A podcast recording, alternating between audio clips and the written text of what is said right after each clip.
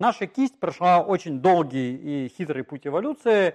Не всегда, на самом деле, она была вообще, в принципе, кистью. И конечности у нас были не всегда. То есть, когда хордовые животные появились, еще, видимо, в Докембрии, то первые, а-ля ланцетник, там какие-нибудь пикайи, юнанозоаны, конечности не имели вообще. Конечности появились, видимо, в силурийском периоде, или силурском периоде, в виде плавников. В последующем они всячески видоизменялись, прошли стадию кистеперости у кистеперых рыб, и в девоне эти самые кистеперые рыбы стали для начала ходить по дну своими вот этими такими кистями, а потом вылезать на сушу. Когда они вылезли на сушу, то из лучей плавниковых появились пальцы. Первым делом появилось вообще много пальцев. И что характерно, даже у современных амфибий сохраняются рудименты, не у всех, у некоторых, предпервого пальца, как бы его можно считать там нулевым, -1, шестым, там, как бы он перед первым. И в ископаемом виде известны всякие существа с большим, нежели 5, количеством пальцев.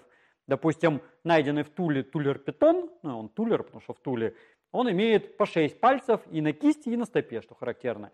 Другое количество пальцев у Акантостеги, у Ихтиостеги, там у всяких других тварей, там до 8 пальцев, 11 пальцев, там по-разному может быть, но по какой-то неведомой причине победила все-таки пятипалая версия. Первые существа ходили в раскорячку, и стопа у них, и кисть смотрели строго в бок. Почему, кстати говоря, по следовым дорожкам, которые известны, очень трудно понять, в какую сторону они шли. Потому что обычно-то, если пальчики вперед, то понятно, да, а когда строго в бок, непонятно. Но, тем не менее, к пермскому периоду у них конечности стали более-менее смещаться к центру, потому что так экономически выгоднее. И это стало возможным, потому что они стали переходить на повышенный обмен веществ. Это зверообразные рептилии, у которых они стали бодрее, они стали уже почти теплокровными, а к концу, может быть, даже и совсем теплокровные. Их кисть, она все еще рептилийная, но все-таки уже похожа на нашу. В принципе, что-то подобное сохраняется, видимо, у современных ехидн, утконосов и проехидн. В мезозойскую эру, триас, юру и мел, наши предки стали уже млекопитающими, где-то с конца триаса, по крайней мере, и их лапки стали похожи на лапки современных бурозубок. А к концу мелового периода некоторые из них стали довольно бодро и активно лазать по деревьям. Некоторые лазали и до этого, но из наших предков, вот где-то в конце мела, известен такой Пургаториус, пальчики которого, в общем-то, неизвестны, потому что они были уж совсем маленькие, и даже если они сохранились в окаменевшем виде, их очень трудно найти. Но пяточные таранные кости сохранились, мы знаем, что они бодро прыгали по ветвям. Чуть позже появляются, в начале кайнозойской эры, где-то 65 миллионов лет назад, около того, плезиодаписовые, у которых на пальчиках были когти. Они цеплялись за ветки когтями. Но уже ко времени где-то 55 миллионов лет назад, по крайней мере на большинстве пальцев, когти заменяются на ногти, потому что они стали активно и бодро прыгать по веткам. И когда активно и бодро прыгаешь по ветке, то лучше все-таки за ветки хвататься, обхватывать эти ветки, нежели цепляться когтями, потому что если быстро прыгаешь, то когти не факт, что зацепятся, можно отскочить и упасть. А хвататься можно. И, во-первых, появляются ногти, чтобы лучше хвататься, а во-вторых, большой палец противопоставляется остальным.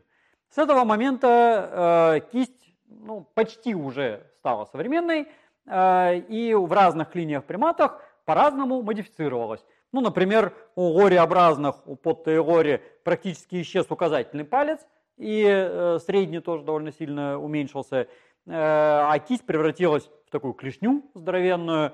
У многих активных брахиаторов, которые перекидываются с помощью рук, практически исчез большой палец на руке.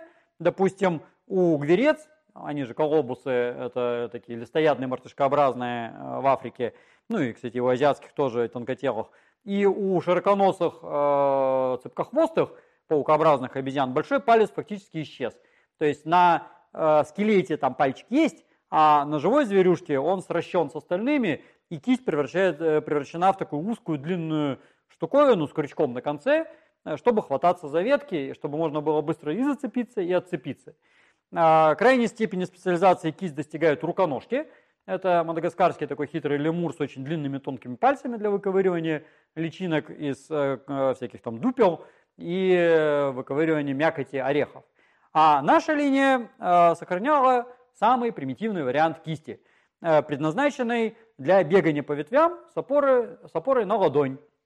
И такую кисть мы знаем по находкам скелетов проконсулов и, допустим, экваториуса. Экваториус – это такой проконсуловый примат, живший, ну, собственно, как и все эти проконсуловые, в Африке. Их кисть напоминала в значительной степени кисть современных мартышкообразных обезьян, хотя сами они были первыми человекообразными обезьянами, и имела много всяких примитивных особенностей. Узкое запястье, так называемый прихаллюкс, косточку еще перед большим пальцем, неспособность подвешиваться на руках, то есть они бегали на четвереньках с опорой на ладонь, и они не могли опираться на согнутые фаланги пальцев. В некоторых линиях современных человекообразных обезьян усилилась способность цепляния за ветки, это гиббоны, у которых и предплюсные, и пясть очень сильно вытянулись, стали узкими, длинными, пальцы тоже очень сильно вытянулись и при этом изогнулись, и стали крючками для хватания, опять же, за ветки. А в других линиях орангутанов, горилл, шимпанзе появилась способность к опоре на согнутые фаланги пальцев. Причем и у орангутанов, и у шимпанзе, и у горилл эта способность возникла, судя по всему, независимо друг от друга, немножко разными путями, что поменяло строение их и лучевой кости, и костей запястья, и предплюсной, и фаланг пальцев, потому что когда кисть опирается на согнутые фаланги, то нужно, чтобы лучезапястный сустав не разгибался слишком сильно вперед, этому препятствует гребешок вот на этой стороне лучевой кости, ну, на тыльной стороне. Особое строение костей запястья, которые очень прочно соединены почти плоскими суставами. И на головках пястных костей есть специальные пупырышки, которые не позволяют первым фалангам нагибаться слишком сильно назад, ну, чтобы не вывихнуть эти самые пальцы, особенно это для горилл актуально, потому что у них очень большая масса. А наша же человеческая линия в этом смысле была самая примитивная. Мы до последнего сохраняли такой совершенно мартышкообразный тип кисти, который от проконсуловых достался, видимо, и первым двуногим, типа какой-нибудь там сахилиантропа, и арарина и ардипитека. Но, правда, про сахилиантропа и арарина, про их строение кисти мы почти ничего не знаем. Ну, от арарина там чуть-чуть что-то есть, но совсем немножко. А вот про ардипитека мы уже знаем. Кисть ардипитека, она соединяет признаки проконсуловых и нас практически 50/50. То есть, если у современного человека, например, большой палец достигает кончиком почти сгиба первой и второй фаланги указательного, у шимпанзе не достает даже до начала указательного пальца, у ардипитека ровно пополам, ровно посередке. Ардипитек не умел ходить на согнутых фалангах пальцев, но и не очень-то мог подвешиваться на ветках, потому что его пальцы были прямее, чем у современных шимпанзе и даже горилл на самом деле. Вот. А еще чуть позже, когда наши предки уже полностью освоили двуногую походку и стали гораздо активнее использовать всякие орудия труда, ну, вначале использовать, а потом еще и изготавливать, начал формироваться трудовой комплекс нашей кисти. Что любопытно, трудовой комплекс кисти формировался очень долго, порядка миллиона лет или даже больше. Ну, начало, может быть, восходит еще к австралопитекам, но у первых хабилисов, которые точно делали орудия труда, потому что эти орудия мы находим, галечные орудия, кисть еще не была полноценно трудовой, а полный трудовой комплекс сложился только у Homo ergaster порядка 1 400 000 лет назад, а первые орудия труда появляются 2 600 000 лет назад. И этот самый трудовой комплекс включает в себя широкое запястье. Обезьянам нужно активно двигать запястьем в стороны, чтобы перекидываться с ветки на ветку. Нам нужно прочно держать кисть, чтобы она особо никуда не болталась, чтобы мы этот свой чоппер, там, рубило, держали прочно и никуда ничего не делалось. Для этого же у нас на третьей пястной кости возникает шаловидный отросток. Такой выступ узкий, который вдается между полулунной и головчатой костью, вклинивается туда и не дает, опять же, нашей пясти ходить взад-вперед, вправо-влево. Такой же, кстати говоря, шаловидный отросток, и даже чуть больше, чем у человека, имеется у современной гориллы. При том, что горилла не делает орудие труда, но у гориллы огромная масса тела. Поэтому, когда она ходит с этой самой опорой на согнутой фаланге пальцев, ей тоже противопоказано слишком активное вихляние кисти туда-сюда. Это показывает, что похожие структуры могут возникать у родственных и у неродственных видов по разным причинам, по разным поводам. Поэтому отдельно взятый, и тем более произвольно взятый признак нельзя ни в коем случае рассматривать как надежный и как свидетельствующий там о каком-либо способе локомоции. Но, тем не менее, у нас это связано с этим, что замечательно, вот как раз у первых изготовителей каменных орудий, у хабилисов, этого шаловидного отростка, судя по всему, не было. Правда, у нас там не так много этих находок кистей, но все-таки они есть. Дальше. Фаланги пальцев. Во-первых, они у нас стали прямые, то есть если у человекообразных обезьян древолазательных они сильно изогнутые, у австралопитеков и ранних, и грацильных, они примерно половинной степени изогнутости между шимпанзе и нами, то у нас они прямые. И по верхней линии, по нижней линии мы можем выпрямить пальцы совсем и даже немножко отклонить их назад. Ну, если, по крайней мере, гипертрофии какой-то особой нет, или там артрита, то можно вполне себе отклонять. И, что, может быть, одно из самых важных, это расширенная и сплющенная форма концевых фаланг. Последние или дистальные фаланги у нас сплющенные, очень широкие и относительно короткие.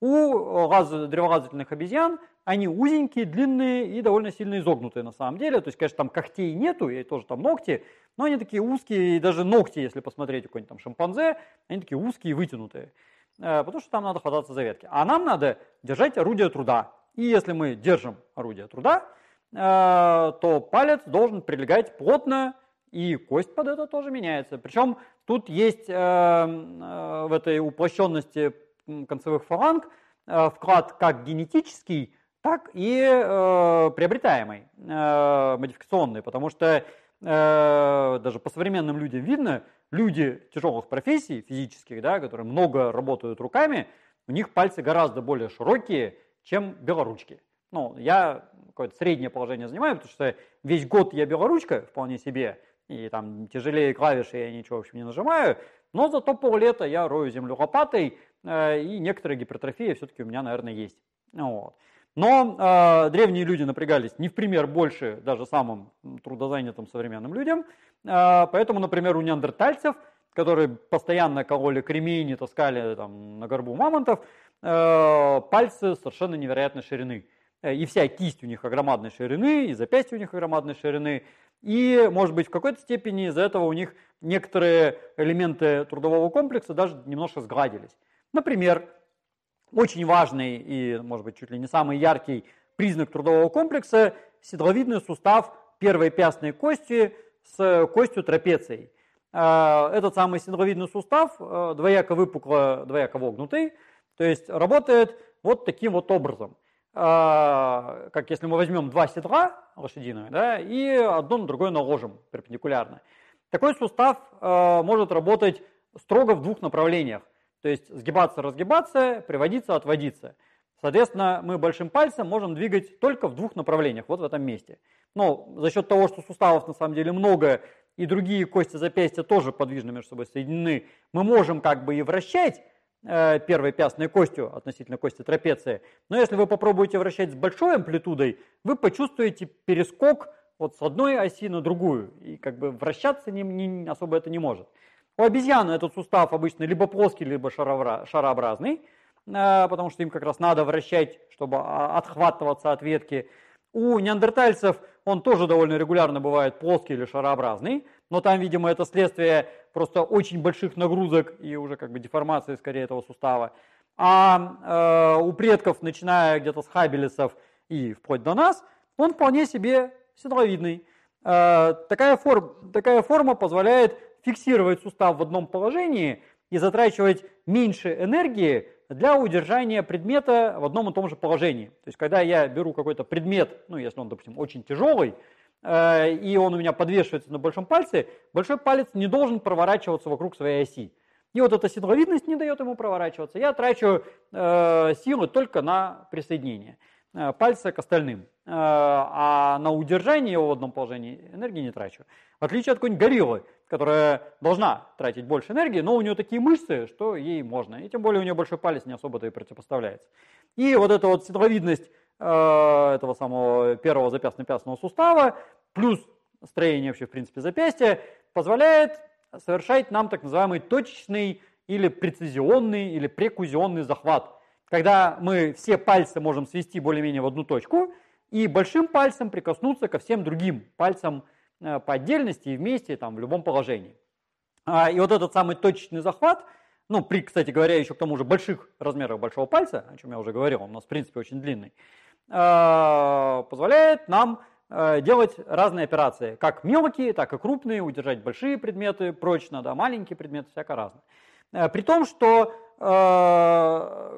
каждая из этих особенностей может быть и у других обезьян тоже, как я уже упоминал. И тот же самый, допустим, точечный захват характерен не только для человека, но и для макак или каких-нибудь там гелад. По многим параметрам, допустим, концевых фаланг, гелады очень слабо отличаются от современного человека, и у них просто пальчики меньше, ну, они сами как бы не сильно большие. Но если это ископаемая гелада, когда гелада крупная, а наши предки австралопитеки мелкие, там уже крайне проблематично отличить, это обезьянья косточка или человеческая, ну, или там предков человека, да. И, допустим, про фалангу из Виктории в Испании уже многие годы идет спор, это человеческая фаланга или гелажья, обезьянская вот эта, потому что она строго пополам попадает вот на зону пересечения облаков изменчивости гелад и людей, и может совершенно равновероятностно относиться и к тем, и к другим. И обезьяны, вот эти макайки и гелады, которые собирают зерно, шелушат это зерно и много чего руками делают, имеют тот же самый точечный захват, но это не дает им другие признаки нашего трудового комплекса, потому что они все-таки четвероногие, и по деревьям они тоже лазят. А такая вот кисть, как у нас, в таком более-менее полном виде сформировалась, как я уже упомянул, порядка 1 400 000 лет назад, но в последующем доходило до кондиции, обработку рашпилем, можно сказать, такую, да, и у сапиенсов она уже вот прям совсем как у нас, ну, у первых в смысле сапиенсов, порядка там, 40 000 лет назад. Хотя некоторые детали этого процесса все-таки ускользают, в силу того, что косточки кисти маленькие, хрупкие и не так часто сохраняются. Поэтому целых кистей у нас, к сожалению, не так много. У нас есть одна красивая кисть от ардипитек, от проконсула есть кисть красивая, от экваториуса, от ардипитека, от афарского австралопитека. Ну, сейчас есть от парантропа, только сборная, и от африканского, потом от Homo naledi, от Homo сидибы, от хабилиса одна, но не полная, к сожалению, от эректусов нету ни одной, хотя отдельные косточки изолированные есть, но целые так и нет, и от эргастеров тоже фрагменты только, потом от гидельбергенса и симадолосуэсос сборная кисть, от неандертальцев, слава богу, несколько, ну и от сапиенсов уже есть. Вот. И таким образом наша кисть прошла огромный длинный путь и была предназначена для самых разных целей.